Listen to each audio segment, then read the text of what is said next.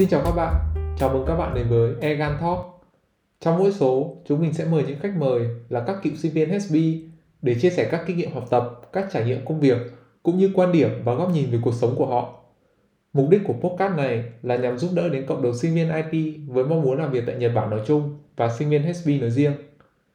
Trong tập phát sóng đầu tiên sắp tới với chủ đề là 5 điều mình ước rằng mình biết sớm hơn trong thời gian học đại học, hứa hẹn sẽ có nhiều điều hấp dẫn chờ đón các bạn và phần giới thiệu podcast đến đây là hết. Chào các bạn, hẹn gặp lại các bạn trong các tập phát sóng tiếp theo.